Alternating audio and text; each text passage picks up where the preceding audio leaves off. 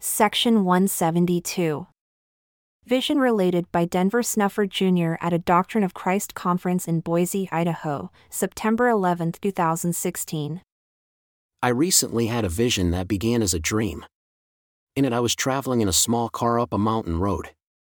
The road was steep, but straight, and it grew steeper as it climbed upward. On the left side of the road, there was a railroad track running parallel. As we drove the small car upward, I noticed a sharp bend in the railroad tracks ahead that interrupted the otherwise straight course of the line.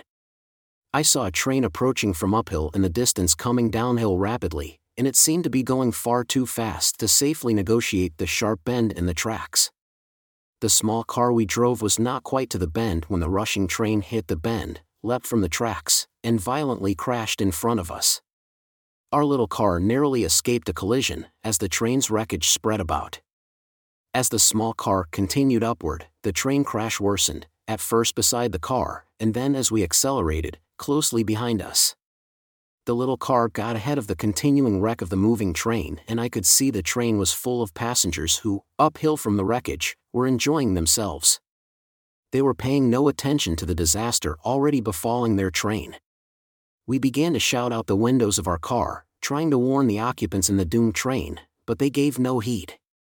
They laughed and partied aboard the train with no concern for their impending destruction.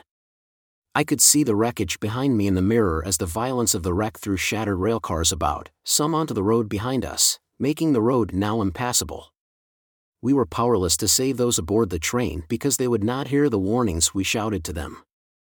As we reached the top of the mountain, the last of the train went by and I stopped the little car. We got out and stood in the roadway looking down the mountain and watched as the last of the train was destroyed.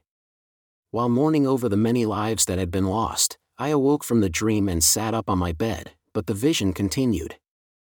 I next saw in the distance, beyond the wreckage, an overpowering flood, as if it was a great fire, consuming and destroying all the country, coming from the east.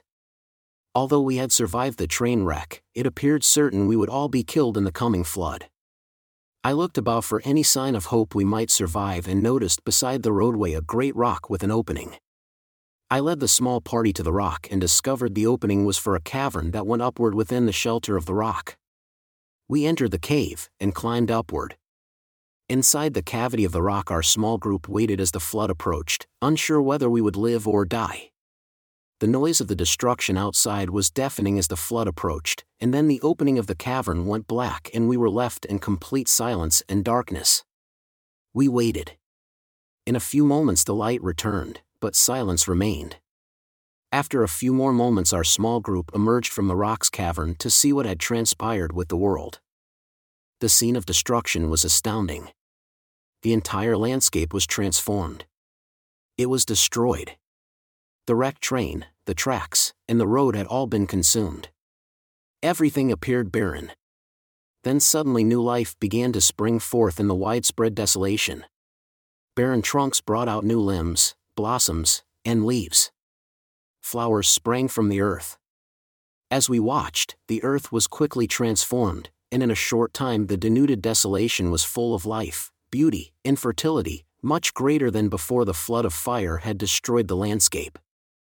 At this point, the vision ended, and I was given the interpretation the train is the false religions of the world. The occupants of the small car are those who repent and accept baptism. The protective rock with the cavern is Christ.